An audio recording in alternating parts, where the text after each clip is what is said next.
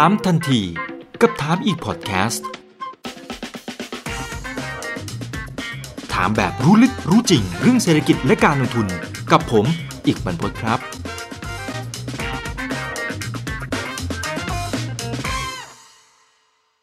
วันนี้ก็มีเรื่องที่อยากจะชวนทางด้านของพี่ออสตินเข้ามาร่วมพูดคุยกันนะครับดร.ปิยศักดิ์ มานะสันต์ครับสวัสดีครับสวัสดีครับน้องอิกครับสวัสดีท่านผู้ชมครับครับเพราะว่าในวันนี้เนี่ยก็ถือว่ามีประเด็นใหญ่ตั้งแต่ในช่วงเช้าที่ผ่านมาตามเวลาในบ้านเราก็ตั้งแต่ 8:00 น.นะครับก็มีดีเบตในรอบที่2ซึ่งก็ถือว่าเป็นรอบสุดท้ายแล้วล่ะนะครับระหว่างทางด้านของคุณโดนัลด์ทรัมป์นะฮะกับทางด้านของคุณโจไบเดนนะครับก็คงต้องรอลุ้นในช่วงโค้งสุดท้ายเหลือเวลาอีกประมาณสัก10วันเท่านั้นเองนะครับคร่าวๆบวกลบนิดหน่อยนะครับก็น่าจะทราบแล้วล่ะว่าใครที่เป็นผู้นำของประเทศที่ถือว่าทรงอิทธิพลมากที่สุดประเทศหนึ่งของโลกเลยทีเดียวแล้วก็จะสามารถกำหนดทิศทางนโยบายนะครับไม่ว่าจะเป็นนโยบายต่างประเทศนโยบายเศรษฐกิจนะครับซึ่งก็จะส่งผลต่อบ้านเราอย่างแน่นอนนะครับก็เลยต้องเรียนเชิญพี่ออสตินนะครับซึ่งก็เป็นนักเศรษฐศาสตร์สุดหล่อเนี่ยเข้ามาร่วมพูดคุยกันนะฮะเท่าที่ผมซาวเสียงนะครับจากหลายๆคนเนี่ยเขาพูดเป็นเสียงเดียวกันนะพี่ออสตินเขาบอกว่าอย่างรอบนี้เนี่ยคุณโดนัลด์ทรัมป์มาแบบโอ้โหสุขุมไม่กวนเหมือนรอบที่แล้วอ่ะไอ้รอบที่แล้วมานี่โอ้โหเฮียแกนี่โอ้โหซัดทุกวินาทีอ่ะพี่ออสตินเห็นอย่างนั้นไหมคิดอย่างนั้นด้วยหรือเปล่าใช่ครับก็คราวที่แล้วแม้แต่ว่าทีมงานของเขาเองคุณคริสตี้เนี่ยก็บอกว่าเนี่ยทูฮอตคือร้อนแรงเกินไปพอร้อนแรงเกินไปเนี่ยมันทำให้บางทีประเด็นเองประเด็นที่เขาอยากจะพูดเนี่ยเขาก็พูดได้ไม่เต็มที่นะฮะคือแทนที่จะพูดในเรื่องประเด็นดีๆของตัวเองที่ตัวเองทำซึ่งอาจจะมีบ้างนะถึงแม้จะนั่นนะก็แต่ว่าก็เพราะด้วยความที่ไปต้องการที่จะไปขัดกับเขาเยอะมันก็เลยทำให้ภาพมันไม่ได้ออกไปอย่างทำนองนั้นก็แล้วก็ไปขัดเมสเสจอะไรต่ออะไรหมดแล้วก็ดึงทำให้ไบเดนเขาก็มาเล่นเกมเดียวกันมากขึ้นก็คือกลายเป็นขวางกันไปขวางกันมาจนครั้งหนึ่งไบเดนต้องบอกอะไรอะชัดอัพแมนใช่ไหมเป็นครั้งแรกที่ใช่หุบปากนะคล้ายๆแบบโอ้โหประธานาธิบดีโดนสั่งหุบปากนี่มันก็ดูแรงอยู่เหมือนกันครับผมคราวนี้ก็ค่อนข้างสุขุมขึ้นอย่างที่ทราบกันนะฮะก็คือว่าก่อนหน้าที่จะมีการดีเบตครั้งที่2เนี่ยก็ทางทีมงานของฝ่ายที่เขาดีเบตเนี่ยเขาเป็นคณะกรรมการเลยเขาก็บอกว่าคราวนี้เขาจะมีปุ่มมิวต์ใช่ไหมปุ่มที่หยุดเสียงใช่ไหมดักไว้ก่อนก็เลยกลายเป็นว่าทุกคนก็เลยพูดดีขึ้นเพราะกลัวว่าสมมุติถ้าพูดแรงๆไปขัดเขาแล้วคนโดนกดมิ้วเนี่ยภาพดูไม่ดีแน่นอนใช่ไหมฮะก็เลยทุกคนก็สุขุมขึ้นเวลาจะเถียงอะไรกันเนี่ยก็หันไปเกรงใจ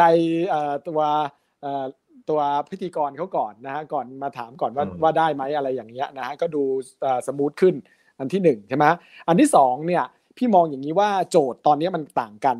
ตอนนี้คนเลือกตั้งตัวคนที่ไปเลือกคะแนนที่เขาเรียกว่าตัวการลงไปสนียบัตรเนี่ยประมาณ1ใน3ของจำนวนผู้มีสิทธิ์ออกเสียงแล้วนะฮะในถ้าเทียบกับสมัยปี50ล้านคนใช่ไหมฮะประมาณนั้นใช่ประมาณ45อะไรแถวๆนั้นใช่ซึ่งอันเนี้ยถือว่าค่อนข้างเยอะมากแล้วส่วนใหญ่อย่างที่เราทราบกันว่าคนที่ลงคะแนน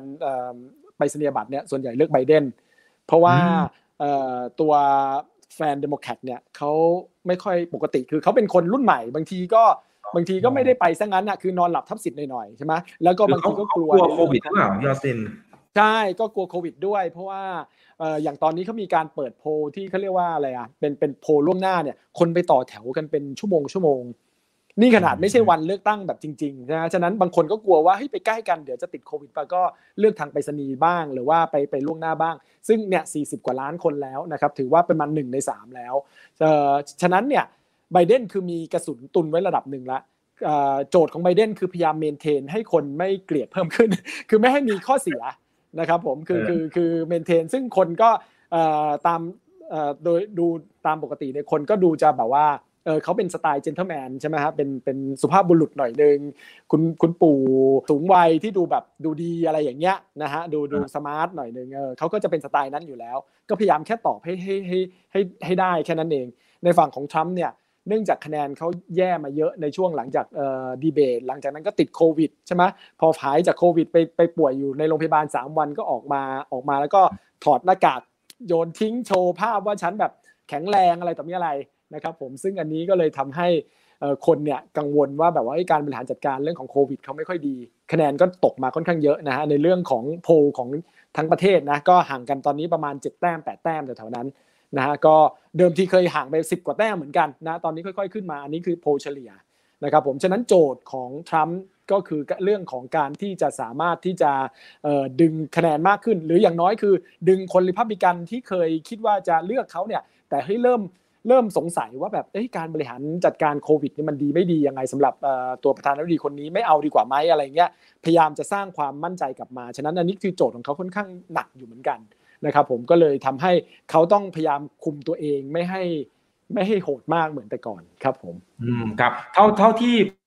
พี่ออสตินประเมินดูนะครับคิดว่าไอ้รอบนี้เอาเฉพาะรอบนี้นะครับใครที่ทำแล้วถือว่าดีเลยทำแล้วมีแต้มต่อ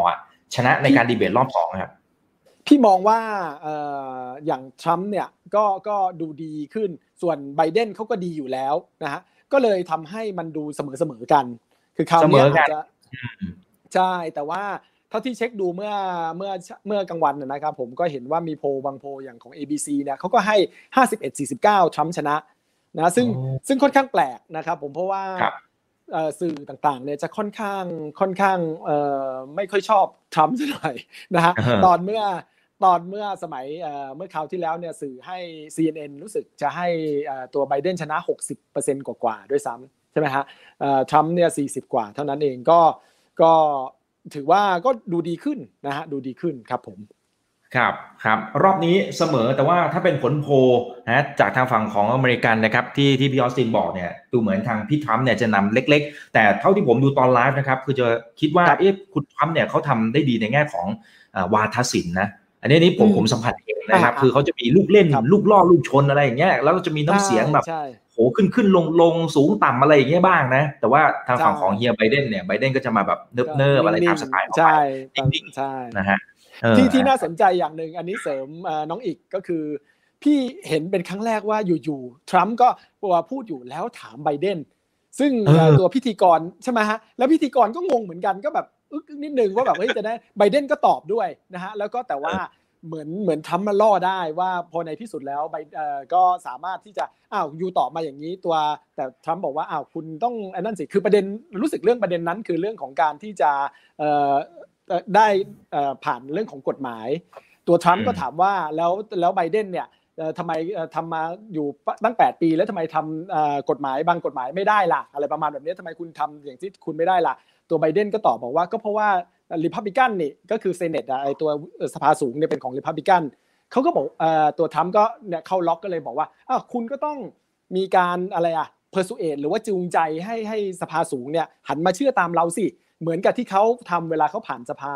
กฎหมายบางอย่างที่เขาผ่านสภาเนี่ยมันก็เหมือนตกหลุมนิดนึงนะถ้าเผื่อคนฟังแบบว่าเล่นนั่นแต่ว่าก็อย่างน้อยคือมันก็ดูสภาพว่าอย่างน้อยผู้แข่งขัน2คนนี้ก็คุยกันมากขึ้นแล้วล่ะไม่ใช่แบบเถียงกันจนว่ากันแต่ก่อนคราวที่แล้วนี่รู้สึกโหว่ากันค่อนข้างแรงตัวไบเดนเองก็ว่าทรัมป์เนี่ยใช่ตัวไบเดนเองก็ว่าทรัมป์เหมือนตัวตลกเลยเป็นคลาวเลยแล้วก็บอกให้ชัตอัพนะแต่ส่วนทรัมป์ก็เนี่ยอย่างที่เราทราบกันก็ว่าทางไบเดนค่อนข้างรุนแรงอยู่เหมือนกันครับผมคราวนี้ก็เหมือนดูดีขึ้นครับผมครับพิธีกรก็ดูขึ้นน่ะรอบเนี้ยเอาอยู่เลยแหละตกใจเหมือนกันครับทีนี้มาดูประเด็นมันมีหลายประเด็นเหมือนกันที่เขาชงเป็นประเด็นอิชชูใหญ่ๆนะครับไม่ว่าจะเป็นเรื่องของโควิดนะฮะซึ่งแน่นอนประเด็นหนึ่งที่ต้องถูกโจมตีนะครับโดยเฉพาะทางด้านของคุณทรัมป์เนี่ยก็คือความล้มเหลวในการบริหารจัดการเรื่องของโควิดนะครับตอนนี้ยอดผู้ติดเชื้อก็เป็นเบอร์หนึ่งของโลกไปละนะครับจำนวนผู้เสียชีวิตก็ทะลุ200,000ไปละนะฮะหนึ่งในข้อกล่าวหานะครับที่คุณไบเดนเองก็พยายามจะชี้ให้เห็นเนี่ยนะฮะก็คือคุณทรัมป์เองไม่บอกประชาชนนะตั้งแต่ในช่วงเดือนมกราคมนี้ไม่บอกประชาชนแล้วยังพูดอีกบอกว่ามันมีเรื่องของ Black Winterนะครับเหตุการณ์ที่เลวร้ายที่สุดเนี่ยมันยังมาไม่ถึงเลยฤดูหนาวที่มืดมิดใช่ฤดูหนาวที่มืดมนเนี่ยมันยังมาไม่ถึงเลยนะฮะแต่คุณทรัมป์ก็บอกว่าเขาจำเป็นนะต้องชั่งน้ำหนักด้านเศรษฐกิจด้วยจะไปปิดล็อกดาวน์อะไรอย่างเดียวมันก็คงจะไม่ได้หรอกนะครับหรือแล้วเขาไปโยนให้คุณหมอฟาวชี่ด้วยนะครับที่บอกว่าเอาคุณหมอเขาบอกว่าไม่จำเป็นต้องใส่หน้ากากอ่ะพี่ออสตินมองประเด็นนี้ยังไงใครที่ดูแล้วตอบคำถามประเด็นนี้มันน่าจะดูดีมากกว่าก็จริงๆน้องอีกก็พูดมาได้เห็นภาพรวมพอสมควรเลยนะครับผมก็คือ2คนเนี่ยเทคสแตนด์หรือว่าเทคมุมมองที่แตกต่างกันเหมือนดีเบตในบ้านเราเลย นะฮะอย่างหนึ่งก็คือมองว่าอย่างตัวเดโมแครตหรือว่าตัวไบเดนเองก็คือว่าการที่จะให้เศรษฐกิจฟื้นขึ้นมาเนี่ยเขาต้องฆ่าโควิดให้หมดก่อนคือจัดบริหารจัดการโควิดให้หายไปก่อนเศรษฐกิจถึงจะกลับมาได้นี่คือมุมมองของไบเดนในขณะที่ทรัมป์ก็มองว่าเฮ้ยจะบริหารจัดการเศรษฐกิจคือจะดูแต่โควิดอย่างเดียวไม่ได้ก็คือมันต้องบริหารด้วยกันนะฮะแล้วก็ภาพที่เขาส่งมาหลังจากที่เขาติดโควิดแล้วเขาก็พยายามทำตัวให้หายอย่างรวดเร็วแล้วก็ออกมาโชว์เนี่ยคือเพื่อที่จะโชว์ว่าโควิดเนี่ยมันไม่แรงนะดูเขาเป็นตัวอย่างสินะฮะว่าเขาสามารถที่จะฟื้นกลับขึ้นมาได้อย่างรวดเร็วได้ฉะนั้นมุมมองสองมุมมองเนี่ยมันแตกต่างกันมันก็เหมือนภาพของทั่วโลกแล้วตอนนี้ดีเบตก็ค่อนข้างแรงต่างกันมากอันนี้พี่เรียนเสริมแล้วกันนะครับก็คือว่าตอนนี้เนี่ยที่เราเคยพูดเรื่องว่า herd immunity เนี่ยว่าแบบว่าปล่อยให้คนติดกันที่ในอังกฤษเคยพูดไปทีหนึ่งแล้วก็คนติดเยอะแยะเลยแล้วก็เงียบๆไปเนี่ยตอนนี้เริ่มกลับมาพูดกันอีกแล้วว่ายอมคือยังไงเราชีวิตเราต้องอยู่กับไอ้โควิดนี้ก็ได้ก็ปล่อยให้มันติดกันบ้างนะครับผมคือเปิดมาแล้วก็กันคนที่vulnerable หรือว่าอ่อนไหวก็คือผู้สูงอายุเนี่ยกันออกไปนะครับผมซึ่งถ้าความเห็นส่วนตัวพี่ก็มองว่าเฮ้ยถึงแม้ว่าประเด็นนี้น่าสนใจแต่ไอ้การกันระหว่างครอบครัวเนี่ยค่อนข้างลำบากเหมือนกันนะแต่โอเคละอันนี้คือมุมมองของทรัมป์หรือมุมมองของคนที่เชื่อว่า herd immunity เนี่ยมันต้องอยู่เพราะบางทีดีไม่ดีวัคซีนอาจจะไม่มีมาเลยก็ได้ถึงแม้ว่ากำลังจะคุยกันอยู่ใช่ไหมแต่ในอีกฝั่งหนึ่งของตัวไบเดนอย่างที่น้องอิกเรียนไปนะครับผมก็คือเขาเชื่อในเรื่องของการที่ว่าเฮ้ยเนี่ยเวฟ2มันมาแล้วตอนนี้ก็กำลังจะมาเวฟ3แล้วคนติด 50,000 60,000 คนแล้วใช่ไหมฮะต่อวันเนี่ยเพิ่มขึ้นเรื่อยๆในอเมริกาเนี่ยนะครับผมเป็น Black Winter ที่เขาเรียกเนี่ยฉะนั้นตัวทรัมป์เนี่ยบริหารจัดการผิดตั้งแต่ตอนแรกไม่ยอมปิดเมืองตั้งแต่ตอนแรกนะครับผมปล่อยให้มีการติดเชื้อขึ้นมามากขึ้นอะไรต่างๆนะครับผมซึ่งเนี่ยมุมมอง2มุมมองก็แตกต่างกันอยู่ถามว่าถ้าฟังจริงๆแล้วเนี่ยในความเห็นส่วนตัวพี่ก็คิดว่าเฮ้ยทรัมป์เขาก็พูดได้ค่อนข้างโอเคเหมือนกันในคราวนี้ว่าแบบเฮ้ยมันต้องมีการเลือกกันนะระหว่างว่าจะให้เศรษฐกิจเป็นยังไงจะให้เศรษฐกิจแย่ไหมถ้าเผื่อจะปิดหมดเลยแล้วเขาก็อย่างน้อยเขาก็กัดแต่ตัวไบเดนหน่อยนึงว่าไบเดนเนี่ยไม่เหมือนไบเดนหรอกที่ไปแอบอยู่ใต้เบสเมนต์ใช่ไหมฮะในใต้ใช่นะครับผมพี่ถ้ามองเนี่ยพี่มองว่าภาพของทรัมป์เนี่ยเขาเคสเขาชัดเจนมากขึ้นแต่สมมุติถ้าเป็นพี่เนี่ยอย่างน้อยเนี่ยพี่อาจจะต้องสเตรทมากขึ้นว่าแบบเฮ้ยคุณดูผมสิว่าผมก็ติดแล้วผมก็หายอย่างเร็วฉะนั้นมันไม่น่ากลัวเขาน่าจะพูดอย่างนี้แต่เขาก็ไม่ได้พูดตรงนี้นะแต่ไงก็ตามเขาก็โชว์มากขึ้นว่านโยบายที่เขาทำที่แบบว่าบางคนก็ดูเหมือนว่าเขาละเลยหรือว่าปล่อยให้มันนั้นละเลยเนี่ยปล่อยให้มันติดมากขึ้นเนี่ยจริงๆเขาดูแลเรื่องของเศรษฐกิจด้วยนะครับผมแต่แน่นอนว่ามันก็แล้วแต่มุมมองตัวไบเดนก็บอกว่าเฮ้ยเราต้องเชื่อในหมอเราต้องเชื่อในนักวิทยาศาสตร์ซึ่งเขาก็พูดเน้นในประเด็นตรงนี้มาตลอดครับผมก็สูสีแทบจะเสมอกันนะแล้วแต่มุมมองของใครครับผมจริงๆพี่ทำเองก็ถือว่าทำได้ดีในประเด็นนี้นะทั้งที่ถ้ามองในแง่ของจำนวนผู้ติดเชื้อทั้งที่ถ้ามองในมุมของการที่เขาอาจจะบอกความจริงไม่หมดตั้งแต่ตอนแรกนะครับนะแล้วก็ไปโยนให้กับคุณหมอไปโยนให้กับจีนด้วยมันมีประโยคนึงกันที่เขาโยนให้กับทางของจีนว่าเฮ้ยเขาไม่ใช่ต้นเหตุนะจีนต่างหากเป็นต้นเหตุใช่ก็พูดได้ก็พูดใช่ก็มันก็ได้แล้วมันก็ไม่ชัดเจนเราก็ทุกคนก็ทราบกันว่ามาจากจีนเป็นที่แรกนะครับผมหมายถึงตอนที่ติดเป็นที่แรกเนี่ยใช่ไหมแล้วก็คนก็พูดกันว่ามาจากไอ้ตัวอู่ฮั่นใช่ไหมไอ้ตัวตลาดสัตว์น้ำอะไรต่างๆเนี่ยมันก็เป็นที่รู้กันโดยทั่วไปในระดับหนึ่งอยู่เหมือนกันครับผมครับแถมเขาชูจุดเด่นตรงที่เขาติดโควิดแล้วเขาบอกเขาหายนี่แหละและอยู่ในงานจริงๆเขาไม่สวมหน้ากากเลยนะไม่รู้มันเว้นระยะห่างพอหรือเปล่าเขาบอกว่ากับคุณไบเดนเนี่ยก็หลายอยู่ห่างกันอยู่นะห่างกันอยู่โอเคนะครับแล้วก็เห็นบอกว่าเนี่ยเขาlearn a lot เลยนะlearn a lot นะครับจากการที่เขาติดโควิดโอเคอันนี้คืออิชชูแรกนะครับอิชชูแรกที่มีการพูดถึงกันคุณเล็กบอกว่าโพลมีหลายสำนักไหนน่าเชื่อถือสุดในมุมของพี่ออสตินคะก็ต้องเวทกันนะครับผมจริงๆโพลพูดจริงเชื่อที่สุดก็ไม่ได้นะเพราะว่าตอนสมัยปี2016เราก็เห็นภาพแล้วใช่ไหมฮะทั้ง Brexit ทั้งClinton ใช่ไหมก็ตอนแรกบอกไม่จะ stay กันกับ Brexit ก็กลายเป็น Brexit ใช่ไหมของในอังกฤษก็กลายเป็น Trump ไปทั้งที่ Clinton คะแนนนำมาตลอดฉะนั้นอันนี้พูดมากไม่ได้ก็คือเราก็ดูระดับหนึ่งสาเหตุทำไมว่าโพเชื่อมากไม่ได้นี่ก็คือว่ามันมี bias เหมือนกันนะbias คือยังไงคือแบบว่าในช่วงหลังๆเนี่ยทรัมป์เขาทำตัวไม่ค่อยดีนะก่อนเนี่ยนะก่อนการดีเบตเนี่ยเขาใช่ไหมเขาพูดว่าอย่างที่น้องอีกว่าเนี่ยเขาไปว่าคุณแอนโทนีใช่ไหมคุณหมอแอนโทนีฟอร์ชีเนี่ยว่าเนี่ยผิด อะไรนะไม่ถูกต้องอะไรอย่างเงี้ยใช่ไหมฮะเพิ่งมาแก้เอาในดีเบตว่าแบบว่าไอ้ที่บอกว่าไม่ถูกต้องนี่คือสมัยตอนแรกเนี่ยคุณหมอก็บอกไม่ให้ใส่หน้ากากเหมือนกันบอกว่าใส่หน้ากากไม่ได้มีผลอะไรก็เพิ่งรู้กันเพราะว่ามันเป็นเรื่องอะไรนั่นใหม่ๆแต่พูดง่ายๆคือทรัมป์เนี่ยในช่วงนั้นนี่ทำตัวไม่ค่อยดีค่อนข้างมากใครที่เป็นแฟนทัพทรัมป์เหนียวแน่นเนี่ยเวลาโดนมาทำโพลเขาก็อาจจะอายพออายเขาก็ไม่ยอมทำโพลใช่ไหมสมมุติว่ายังไงเราก็เชียร์เราจะเลือกรีพับลิกันอยู่เราจะเลือกทรัมป์อยู่เนี่ยแต่ดูช่วงหลังๆดูโอ้โหพูดไปก็อายเราทำแต่เรื่องแย่ๆหรือไปหรือในกระแสฉะนั้นก็ไม่ตอบโพลมาทำโพลก็ไม่ตอบโพลก็จะมีโพลมันก็จะเลยเบี้ยวไปหาแต่คนที่ยินยอมที่จะตอบโพลซึ่งก็ส่วนใหญ่ก็เป็นเดโมแครตใช่ไหมน่าจะมันก็มีส่วนแบบนี้เหมือนกันที่ทำให้โพลในช่วงหลังๆเนี่ยมันเบ้มาทางไบเดนมากเหมือนกันนะอันนี้อันที่หนึ่งอีกอันหนึ่งคือมันมีประเด็นเรื่องสวิงสเตทหรือว่ารัฐที่เป็นรัฐนั้นใช่ไหมเพราะโพลใหญ่เนี่ยใช่ไหมโพลที่เราดูกันทุกวันเรียวเคลียร์ politics นะครับผม .com เนี่ยมันเป็นตัวที่เป็นโพลของ popular vote คือประชากรทั้งประเทศใช่ไหมแต่ว่าเวลาเลือกตั้งเนี่ยเขาเลือกใช่เลือกตั้งจริงเขาเป็น electoral ใช่ไหมก็คือว่ารัฐไหนมีสัดส่วนคนเยอะเนี่ยก็จะให้ตัวแทนเนี่ยเยอะเวลาเรากาจะกาไบเดนหรือกาทรัมป์เนี่ยจริงๆคือกากลุ่มคนที่เขาจะไปเลือกไบเดนหรือทรัมป์อีกทีนึงนะฮะซึ่งวันที่จะไปเลือกเนี่ยรู้สึกจะเป็นวันที่ประมาณกลางเดือนธันวา15ธันวาประมาณเนี้ยนะครับผมก็ฉะนั้นเนี่ยเวลาอย่างรัฐใหญ่ๆเดโมแครตจะเป็นอย่างนี้คือรัฐใหญ่ๆเนี่ยคนจะเทไปเดโมแครตมหาศาลมาก 70-80% อย่างแคลิฟอร์เนียอย่างนิวยอร์กอะไรเงี้ยใช่ไหมฉะนั้นพอนับรวมๆเนี่ยรัฐใหญ่ๆเนี่ยเขาจะได้คนเยอะแต่ว่าพอมาดูที่ electoral vote เนี่ยเขาก็จะมีคนอยู่สัดส่วน 35-40 คนประมาณอย่างเงี้ยนะฮะก็คือได้ในระดับหนึ่งถึงแม้ว่าจะถ้าแค่เกินแค่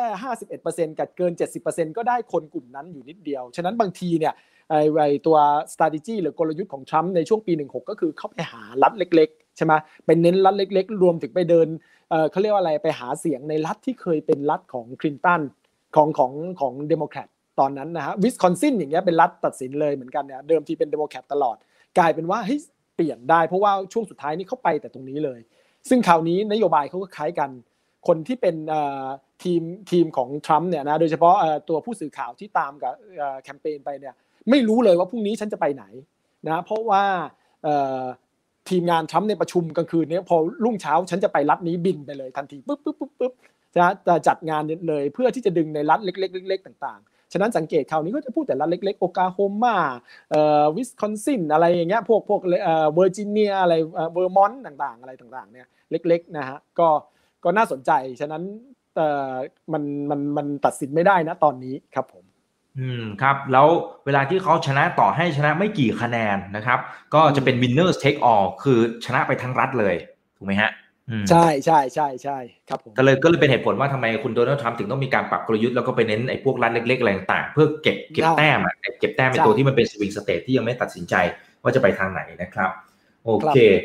ความมั่นคงนะคุณไบเดนเนี่ยบอกว่าประเทศไหนก็ตามที่เข้ามาแทรกแซงนะฮะในเรื่องของการเลือกตั้งล่วงอธิปไตยของสหรัฐอเมริกาเนี่ยอาจจะต้องถูกบทลงโทษนะครับไม่ว่าจะเป็นรัสเซียหรือว่าอิหร่านนะครับแล้วก็ปฏิเสธด้วยคือคุณทรัมป์เนี่ยมีแย่ๆเลยนะเฮ้ยคุณเนี่ยคุณไบเดนนะครับกับคุณกับลูกชายเนี่ยไปรับเงินจากนักธุรกิจอะไรต่างๆทั้งในจีนแล้วก็ในยูเครนคุณไบเดนก็โอ้โหบอกว่านี่มันเป็นการใส่ร้ายป้ายสีเขานะเขาไม่เคยรับผลประโยชน์ใดๆเลยมีแต่คุณทรัมป์นี่แหละโจมตีกลับไปไม่จ่ายภาษีใช่ภาษีเนี่ยมันยังไงแต่ว่าคุณทรัมป์ก็บอกว่ามันอยู่ในขั้นตอนของการตรวจสอบในสรรพากรอยู่นะแล้วจริงๆเขาก็มีการมาไม่รู้กี่ปีรอบที่แล้วเขาบอกว่าเดี๋ยวจะยื่นอะไรเงี้ยสรุปคุณทรัมป์เขาตอบเรื่องนี้ได้ดีไหมพี่ออสตินคือพี่ว่ามันก็เป็นประเด็นที่สำหรับถามพี่ก็คือมันก็น่าเบื่อนิดนึงนะมันก็ไปจับจุดอ่อนของเขาตัวทรัมป์เองก็ไปกล่าวหาไบเดนว่ารับเงินใช่ไหมครับ 3.5 ล้านเหรียญอะไรต่อมีอะไรเนี่ยซึ่งถามว่าหลักฐานมันมีชัดๆไหมก็ไม่ชัดนะก็เป็นข่าวจากรู้สึกจะนิวยอร์กโพสต์หรืออะไรประมาณนี้มั้งนะที่ออกมาซึ่งก่อนหน้านั้นตอนครั้งแรกเนี่ยก็มีประเด็นอีกเหมือนกันที่มีคนกล่าวหาเรื่องของทรัมป์เนี่ยเรื่องภาษีเนี่ยก็อันนี้ของวอชิงตันโพสต์หรืออะไรเนี่ยนะฮะก็คือเป็นประเด็นในเรื่องของว่ากันแต่ละคนพี่ดูมันไม่ค่อยสลักสำคัญสักเท่าไหร่นะฮะแต่ว่าก็ยอมรับว่าตัวทรัมป์เขาก็โชว์ภาพว่าแบบเนี่ยดูเหมือนฟังแล้วดูเหมือนไบเดนมี มีประเด็นตรงนี้จริงๆโดยเฉพาะฮันเตอร์ไบเดนที่เป็นลูกชายใช่ไหมครับในขณะที่ไบเดนเขาบอกมันไม่มีอ่ะเขาก็พูดไม่รู้จะยังไงเหมือนกันมันก็โชว์ว่าเขาไม่มีประเด็นตรงนี้นะฮะก็มันก็พูดยากส่วนจริงๆทรัมป์เนี่ยคนก็รู้อยู่แล้วว่านั่นแหละว่าโกงว่าหลบเลี่ยงทางภาษีแล้วว่าอย่างนี้ดีกว่าใช่ไหมหาทางที่จะสามารถใช่มันก็ชัวร์อยู่แล้วนะฮะก็ประเด็นอย่างนี้ก็เราก็รับรู้กันอ่ะพี่ว่ามันไม่ได้เป็นตัวที่สามารถดึงคะแนนได้มากนักครับผมแต่มันมีประเด็นหนึ่งนะที่คุณทรัมป์เขาพูดประเด็นเรื่องความมั่นคงและความสัมพันธ์ระหว่างประเทศก็เป็น point ที่ก็จริงเช่นกับทางฝั่งของเกาหลีเหนือนะครับที่เขาบอกว่าจริงๆความสัมพันธ์ของเขาดีมากนะแล้วเขาก็พูดอีกหนึ่งประเด็นก็คือว่าในสมัยที่เขาเป็นประธานาธิบดี4 ปีล่าสุดไม่มีการทำสงครามนะใช่มานั่งนึกก็จริงอ่ะคือเป็นผู้นำท่านอื่นๆเนี่ยที่ผ่านมาของสหรัฐอเมริกาเปิดศึกสงครามอิรักนู่นนี่นั่นนะครับไปบุกที่โน่นที่ยูเครนอะไรไปมาแบบทั่วทั้งโลกแล้วนะครับแต่คุณทรัมป์ยังไม่ทำสงครามเลยนะคือเหมือนกับเวลาพูดเนี่ยดุดันนะครับแล้วก็ดูเหมือนจะเล่นใหญ่มากอะไรต่างๆนะครับเพียงแต่ว่าเอาเข้าจริงยังไม่ได้มีการเข้าไปลุยเลยซะด้วยซ้ำหรือบางประเทศเขาถอนหาออกมาซะด้วยซ้ำนะก็ใช่ก็คือถ้าพูดหลักว่ามันเป็นเรื่องของไอตัว Art of the Deal ที่เขาเขียนหนังสือก็ได้ใช่ไหมคือการที่เขาเป็นนักเจรจาต่อรองแบบอะไรอะแบบไม่ปกติใช่ไหมเพราะหลักการเจรจาแบบปกติมันก็ต้องมีการคุยส่งสัญญาณส่งทูตส่งอะไรไปคุยกันอะไรเงี้ยเวลาจะทะเลาะกันมันก็ค่อยๆทีละสเต็ปนี่พี่แกเล่นใหญ่มาก่อนเลยใช่ไหมฮะแล้วก็เล่นแบบแอบโกงนิดนึงด้วยใช่ไหมจริงๆถามว่าไม่ได้สงครามเลยก็ใช่แต่ว่าก็แอบมีการใช่ไหมเรื่องของการตอนนั้นก็ใช้ที่เขาเรียก Master of All Bomb มาเป็นบอมขนาดใหญ่บ้างเป็นซีเรียใช่ไหมจำได้ไหมตอนนั้นปีช่วงประมาณ1เท่าไหร่อ่ะประมาณ1617ตอนที่เขาเข้ามาใหม่ๆนะประมาณปี17มั้งนะเข้ามาบอมตัวเรื่องของซีเรียไปทีนึงใช่ไหมมีผู้เสียชีวิตนิดหน่อยนึงแต่อีกทีนึงรู้สึกจะเป็นต้นปีนี้ใช่ไหมฮะที่อิหร่านใช่ไหมอิหร่านนายพลโซไลมานีอ่ะใช่ไหมก็เป็นรอบสังหารใช่ไหมใช้โดรนรอบสังหารแต่ว่าฆ่าสังหารบางคนใช่ไหมแต่ว่าก็ทำให้สถานการณ์มันลดทอนได้ในระดับหนึ่งถามว่าเล่นเก่งไหมในแง่ของกลไกแบบนี้ก็เก่งเหมือนกันนะฮะแต่ว่าถามว่าจะวางใจได้ไหมก็อาจจะวางใจไม่ได้ไม่ 100% แต่อย่างเรื่อง North Korea เกาหลีเหนือเขาก็พูดถูกใช่ไหมฮะไอการที่เล่นเอาเถอะเจ้าล่อมีช่วงหนึ่งบอกว่าเฮ้ยใครฉันปุ่มฉันใหญ่กว่ากันอะไรประมาณเนี้ยกาคิมจองอึนกลายเป็นว่าจับมือกันดุ๊กดิ๊กที่ไหนแล้วก็ก็ซอฟได้ระดับหนึ่งไอความกังวลในเรื่องของนิวเคลียร์มันก็น้อยลงระดับหนึ่งเหมือนกันอันนี้ก็เป็น unconventional แล้วกันเป็นรูปแบบการบริหารจัดการด้านระหว่างประเทศที่ไม่ปกติแต่มันก็โซฟา4 ปีมันได้ผลนะแต่ว่า4 ปีข้างหน้าก็ไม่รู้เหมือนกันสมมุติว่าถ้าเขาอยู่แล้วกับจีนเนี่ยพี่ว่าความเสี่ยงมันจะเยอะขึ้นเลยในเรื่องของอย่างไต้หวันเนี่ยจีนก็ส่งสัญญาณชัดเจนขึ้นแล้วใช่ไหมฮะก็ไม่รู้เหมือนกันว่าเล่นกับจีนเนี่ยจะไหวป่ะแต่โซฟาที่ผ่านมาเล่นกับซีเรียเล่นกับตัวเรื่องของอิหร่านในแง่เล็กๆนี่ก็ถือว่าโอเคระดับหนึ่งครับผมครับเอามาดูปัญหาปากท้องกันบ้างนะครับดูจะพูดถึง 2-3 ประเด็นนะครับไม่ว่าจะเป็นเรื่องของระบบประกันสุขภาพนะครับที่คุณทรัมป์เองก็พูดถึงเรื่องของโอบามาแคร์นะครับที่ตัวเขาเองก็บอกว่าโอบามาแคร์มันมีปัญหานู่นนี่นั่นก็พยายามจะเข้ามาแก้ไขช่วยเหลือประชาชนคุณไบเดนก็บอกว่าเฮ้ยเขาจะเปลี่ยนชื่อนะถ้าเขากลับมาเป็นผู้นำถ้าเขาได้เป็นผู้นำเนี่ยจะกลายเป็นไบเดนแคร์ก็จะเพิ่มทางเลือกอื่นให้กับภาคประชาชนนะครับให้มันครอบคลุมมากขึ้นเวลาเลือกพวกโรงพยาบาลเอกชนต่างๆก็จะครอบคลุมมากขึ้นรวมไปถึงอีกหนึ่งประเด็นคือเรื่องของค่าแรงขั้นต่ำดูเหมือนทางฝั่งของคุณไบเดนอยากจะให้เพิ่มค่าแรงขั้นต่ำคุณทรัมป์บอกเฮ้ยเดี๋ยวก่อนรอก่อนเดี๋ยวเพิ่งขึ้นคือถ้าขึ้นเนี่ย SME ตายแน่นอนเฮ้ยจริงๆเขามี point นะพี่ออสตินแต่ทำไมทางด้านของคุณไบเดนดูจะเป็นขึ้นภาษีด้วยใช่ไหมครับขึ้นภาษีแถมยังจะไปขึ้นค่าแรงอีกพี่ออสตินมองประเด็นนี้ยังไงคือมุมมองของทั้งสองครับผมในเรื่องของภาษีกับค่าแรงเลยละกันนะครับผมประเด็นสำคัญด้านเศรษฐกิจก็คือว่าเนื่องจากหลักการของไบเดนเขาคือหลักการในการที่จะสร้างความเสมอภาคเท่าเทียมกันฉะนั้นเขาก็จะโปรคนตัวเล็กตัวน้อยใช่ไหมแรงงานระดับล่างเนี่ยอยากจะให้ค่าแรงขึ้นใช่ไหมเรื่องของภาษีนี่คือจะไปเก็บภาษีคนรวยใช่ไหมเพื่อเอามาใช้จ่ายในเรื่องของสวัสดิการเรื่องของสาธารณูปโภคอะไรต่างๆโดยเฉพาะกรีนพวกที่เป็นสีเขียวใช่ไหมพวกพลังงานสะอาดอะไรต่างๆด้วยซึ่งประเด็นเหล่านี้เนี่ยนะฮะถามว่ามันดีไหมมันดีแต่ว่ามันก็กดดันเรื่องของเศรษฐกิจเหมือนกันการขึ้นเรื่องของค่าแรงใช่ไหมอย่างที่ทรัมป์เขาว่าเนี่ยโดยเฉพาะถ้าขึ้น across the board เนี่ยรัฐบางรัฐเนี่ยที่มันเป็นรัฐที่มันไม่พร้อมใช่ไหมรัฐเล็กๆพวกที่เขาเรียกอลาบามาเรื่องของ เวอร์มอนต์อะไรพวกนี้ไม่ควรที่จะได้ค่าแรง15 เหรียญ$15ต่อชั่วโมงเท่ากับนิวยอร์กใช่ไหมพอไปขึ้นเท่ากันเนี่ยแน่นอนว่ารัฐเล็กๆเนี่ยตัวผู้ประกอบการเขาก็มีปัญหาแน่นอนนะแล้วก็ค่าแรงเรื่องค่าของชีพก็ไม่ได้แรงถึงขนาดนั้นนะฉะนั้นอันนี้มันอาจจะต้องบริหารจัดการดีๆแต่ว่าตัวโอบามาตัวไบเดนเนี่ยเขาเน้นเลยเขาต้องการที่จะให้แรงงานระดับล่างได้รายได้นอกจากนั้นเรื่องของภาษีเนี่ยที่บอกไปขึ้นภาษีคนรวยจริงๆภาษีที่จะเก็บมากขึ้นเนี่ยเขาไปคำนวณกันก็คือคนรวย 2% เนี่ยจะโดนมากคนสมมติแบ่งรายได้เป็น1ถึง100ใช่ไหมครับคนรวยท็อป2เนี่ยโอเคถ้าท็อป1หรือว่าท็อป 0.5 ข้างบนเนี่ยจะเป็นส่วนใหญ่คือเจ้าของบริษัทใน Wall Street แต่ถ้าท็อป2เนี่ยจะเป็นเจ้าของกิจการเล็กๆหน่อยๆนึงละ SME อะไรต่างๆฉะนั้นบางคนเขาก็เกรงว่าเวลาไปขึ้นภาษีสำหรับคนกลุ่มนี้มากขึ้นเนี่ยมันอาจจะทำให้กิจการของพวกนี้แย่ลงก็ไม่เปิดกิจการซะดีกว่านะครับผมก็อาจจะทำให้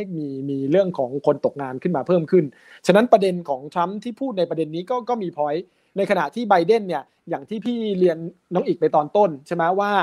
ตอนนี้เนี่ยเขาไม่ค่อยแคร์มากแล้วเพราะว่าคนที่เลือกเขามาอย่างน้อยเกือบ1 ใน 3นี่มีอยู่ในตุนของเขาแล้วฉะนั้นเขายืนกรานที่จะแสดงจุดยืนว่าเขาเน้นในเรื่องของความเสมอภาคเท่าเทียมฉะนั้นเขาก็พูดชัดเจนว่าเขาจะเน้นในเรื่องของการขึ้นค่าแรงขึ้นภาษีเน้นในเรื่องของตัวสิ่งแวดล้อมขอข้ามใหม่ประเด็นหนึ่งเลยซึ่งเป็นของเขาเหมือนกันเรื่องกรีนใช่ไหมเรื่องอะไรต่ออะไรเนี่ยทรัมป์ก็เลยถามเองว่าอ้าวแล้วอย่างนี้ประเด็นเนี้ยเรื่องของfracking เรื่องการขุดน้ำมันที่เป็นขุดน้ำมันแบบหินดินดานที่ได้เชลแก๊สเชลออยล์เนี่ยคุณยังจะแบนไหมซึ่งภาพสุดตัวไบเดนก็จะแนวโน้มคือค่อนข้างแบนอาจจะไม่แบน 100% แต่ว่าก็ค่อนข้างแบนส่วนใหญ่ซึ่งทรัมป์ก็ชอบใจอ่ะว่าแสดงว่าอันนี้คุณชัดเจนเลยนะโดยเฉพาะอย่างยิ่งถ้าเผื่อคุณสำหรับนักธุรกิจหรือภาคธุรกิจเนี่ยเห็นภาพชัดเจนเลยซึ่งไบเดนเขาก็ยอมรับว่านี่คือจุดยืนของเขาต้องการสตรองในตรงนี้มันก็ชัดเจนใน2ฝ่ายแต่ว่าถ้าเผื่ออันนี้เนี่ยถ้าพี่มองเป็นเกมการเมืองนะครับผมก็เหมือนกับว่าทรัมป์เนี่ยเขาได้คะแนนในส่วนที่เขาต้องการและคือฝั่งที่เป็นคนที่เป็น business republican คือคนที่เป็น republican แบบกลางๆแล้วก็เน้นในเรื่องของเศรษฐกิจเป็นหลักนะเขาก็จะเชื่อชัดเจนแล้วว่าโอ้ไบเดนมาเนี่ยขึ้นภาษีไม่เอาไอ้ตัวเรื่องของธุรกิจน้ำมันแน่นอนแล้วก็เรื่องของค่าแรงก็ต้องขึ้นด้วยฉะนั้นถ้าเป็นฝั่งเขาก็จะไม่เอานะฮะเขามองเรื่องมลภาวะใช่ไหมฮะคุณไบเดนซึ่งอันนี้สำคัญเรื่องของมลภาวะมันก็สำคัญใช่ไหมเพราะโลกกำลังร้อนขึ้นมากแล้วก็อย่างที่ไบเดนเขาพูดโค้ดไอตัวทางวิทยาศาสตร์เนี่ยไอข้อเสนอทางวิทยาศาสตร์ที่บอกว่าภายใน10ปีเนี้ยถ้าเราไม่ลดในเรื่องของระดับไอคาร์บอนอิมิชันเนี่ยมลพิษไอด้านคาร์บอนการปล่อยก๊าซคาร์บอนไดออกไซด์เนี่ยโลกจะอุณหภูมิจะร้อนขึ้นประมาณ 0.5 ถึง 1% ซึ่งถ้าเผื่อมันขึ้นเนี่ยประมาณ 3-4% โทษไม่ใช่เปอร์เซ็นต์องศาถ้าขึ้นถึงใช่ถ้าขึ้นถึง 3-4 องศาปั๊บโอ้น้ำจะท่วมขึ้นมหาศาลแน่นอนเพราะว่าโลกมันจะร้อนขึ้นมากใช่ไหมครับน้ำแข็งในขั้วโลกก็จะละลายมากขึ้นเนี่ยชัดเจนอันนี้หลายคนพูดแล้วก็ซึ่งก็น่าจะเป็นความจริงในระดับหนึ่งอยู่เหมือนกันนะครับผมจริงๆเราทั้งโลกเนี่ยควรจะต้องลดตรงนี้มากขึ้นควรจะเน้นในเรื่องของรถไฟฟ้ามากขึ้นนะฮะแต่ว่ามันก็มีประเด็นในเรื่องของการเมืองอย่างที่เราทราบกันว่าอเมริกาก็เป็นประเทศที่พึ่งเรื่องของธุรกิจน้ำมันพอสมควรมีทั้งบริษัทมีทั้งแรงงานที่อยู่ในกลุ่มนี้ก็มากพอสมควรเหมือนกันซึ่งถ้าเผื่อพูดว่าไม่เอาในเรื่องของน้ำมันเลยฐานเสียงพวกเหล่านี้มันก็หายไปใช่ไหมซึ่งอันนี้ไบเดนเขาก็ชัดเจนตรงนี้ก็เป็นอะไรที่น่าสนใจเหมือนกันคือมันต้องตัดสินใจแล้วว่าโลกเราเนี่ยจะไปทางไหนในอนาคตเหมือนกันครับผมครับจริงๆมันมีอีกประเด็นหนึ่งคือเรื่องเชื้อชาติแต่จะไม่เกี่ยวกับประเด็นเรื่องของเศรษฐกิจเท่าไหร่นะครับถ้าในระยะยาวเนี่ยคิดว่าได้ไบเดนนะครับตลาดหุ้นกับเศรษฐกิจมันจะกลับมาพุ่งนะครับพุ่งแรงเหมือนกับตอนที่ทรัมป์เป็นไหมคะนะครับหรือไอ้คำพูดที่บอกว่า don't bet against America เนี่ยอันนี้มันยังใช้ได้อยู่หรือเปล่าหรือจริงๆเราควรจะ bet against แล้วในเรื่องของถ้าไบเดนนะก็คือตามโพลส่วนใหญ่ที่มองเนี่ยว่ามาเนี่ยจะขึ้นหรือเปล่าคือมันก็มี2มุมมองนึงก็คือมองว่าถ้าไปดูสถิติในอดีตเนี่ยพรรคที่มาเป็นพรรคเดโมแครตเนี่ยภาพต่อเรื่องของเศรษฐกิจรวมไปถึงเรื่องของไอ้ตัวตลาดหุ้นเนี่ยจะค่อนข้างดีกว่าพรรคที่เป็นรีพับลิกันเป็นประธานาธิบดีอันนี้ตามสถิติเขาคร่าวๆนะครับผมแต่ในอีกมุมมองนึงก็คือว่าถ้ามองในนโยบายว่าจะขึ้นภาษีจะขึ้นค่าแรงเนี่ยมันกดดันตลาดค่อนข้างแน่นอนนะครับผมรวมถึงไอ้เรื่องของประเด็นในเรื่องของเทคโนโลยีอีก ช่ไหมฮะว่าเพราะว่าเดโมแครตนี่เขาเน้นในเรื่องของแอนติทรัสต์ลอว์ใช่ไหมคือห้ามการผูกขาดอะไรต่ออะไรเนี่ยที่ในช่วงที่ผ่านมาพวกบิ๊กโฟร์ที่เป็นธุรกิจเนี่ยโดนเล่นไปเยอะเนี่ยใช่ไหมฮะฉะนั้นมันถ้าดูในนโยบายเนี่ยถามว่ามันความเสี่ยงต่อธุรกิจรวมถึงต่อตลาดหุ้นโดยรวมเยอะไหมก็มีเยอะเหมือนกันนะฮะแต่ว่านักวิเคราะห์บางฝ่ายก็มองว่าเฮ้ยพอเอาเข้าจริงเนี่ยไบเดนอาจจะไม่ได้ทำอย่างนั้น 100%ก็อันนี้ก็ต้องเบสกันใช่ไหมฮะว่าเป็นอย่างนั้นหรือเปล่านะครับผมว่าพอเกิดจริงๆไบเดนเขาเป็นคนกลางๆนะเขาก็ฟังเสียงจากทุกฝ่ายเนี่ยมันก็มีสิทธิ์เป็นไปได้ว่าเขาอาจจะขึ้นภาษีไม่เยอะก็ได้เขาอาจจะเรื่องของค่าแรงก็อาจจะค่อยๆขึ้นค่าแรงก็ได้หรือว่าเรื่องของบริษัทเทคโนโลยีเนี่ยก็อาจจะค่อยๆไม่ได้ไปบีบมากนักหรืออะไรแล้วแต่เนี่ยคือเขาอาจจะเป็นไปได้แต่มันมีแฟกต์อยู่อันนึงก็คือว่าคนที่รายล้อมเขาใช่ไหมตอนนี้ก็คือว่าตัวอลิซาเบธวอร์เรนก็ตามตัวคุณลุงเบอร์นีแซนเดอร์ก็ตามถึงแม้ไม่ได้เนี่ยแต่ว่าก็คือมีได้ทำนโยบายร่วมกันอยู่นะคือพรรคเดโมแครตเนี่ยส่วนใหญ่เนี่ยเริ่มไปซ้ายจัดมากขึ้นคือไปเน้นในเรื่องของความเป็นโซเชียลเป็นเน้นในเรื่องของความเสมอภาคมากขึ้นมันก็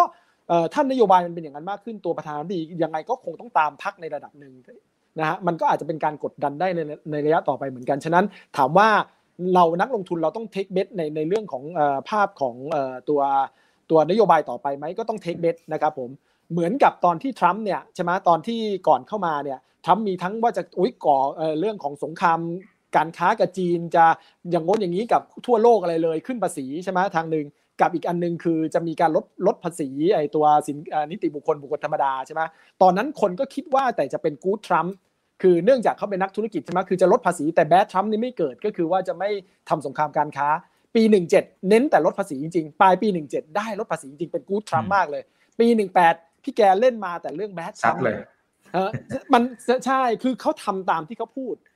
ก็เป็นไปได้ว่าไบเดนก็ทำตามที่ตัวเองพูดเหมือนกันเพราะเขาได้มาจากการที่เขาเป็นอะไรอ่ะเขาต้องการที่จะเพื่อความเสมอภาคฉะนั้นเขาเข้ามาเขาก็ต้องตอบโจทย์ตรงนี้